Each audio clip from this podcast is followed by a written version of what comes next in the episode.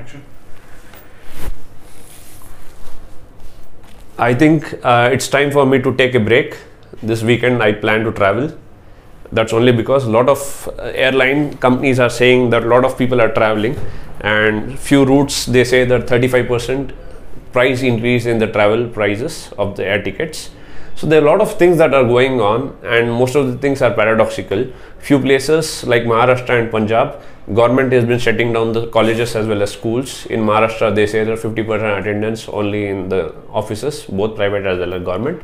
So a lot of things are going in different directions, and I see that the same is happening everywhere even in markets the same thing is happening gold and silver have fallen down but the market has gone up today sensex has gone up by 641.72 points and nifty has gone up by 186.15 points the upward movement has been powered mainly by the energy as well as the fmcg stocks apart from this moody's also says that indian economy is expected to grow at 12% rate of growth in 2021 which is a good thing so there are a lot of positivity as well as negative things that are going around at the same time, oil drops by 6% as Europe uh, enters into lockdown mode. A lot of places in Europe they have imposed lockdown because of which uh, the price of oil has also come down. So this is something that is like more or less in confusion state. However, let's talk about the IPO part of it today. The IPO of Nazara Tech, which happened to be a final day, has got subscribed by 175.29 times at the same time, we have Suryoday Small Finance Bank, whose IPO was third day today, has got subscribed by 2.33 times. Again, one has done phenomenally well, the other one is not so well. So this has been the scenario. The same has got subscribed by QIB, that is qualified institutional bidders. Portion has been booked by 2.18 times. That is for the Suryoday Small Finance Bank. Easy Trip Planners, who got listed today in the markets, has got listed at around 187 rupees the same had gone up to 234 rupees at closing it closed at 11.47 percent gain and the same closed at 208 rupee 45 paise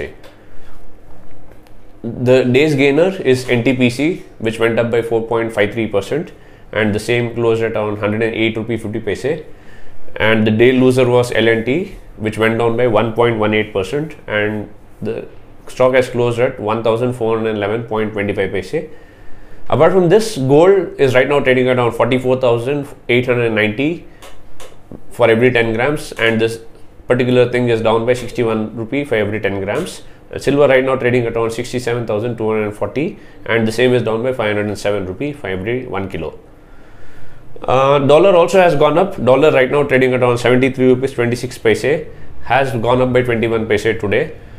Though the international crude prices have been going down, government in India is saying that for every one liter of diesel they are losing 4 rupees and every 1 liter of petrol they are losing 6 rupees and uh, but international crude has gone down but they haven't changed any prices in India we just have to wait and watch what will happen with regard to the crude price as well as the international markets because technical charts has been saying that market would go up tomorrow also because there are a lot of strength that is being seen in the charts but however let's be cautious and take our calls based upon what would happen in the world market going forward.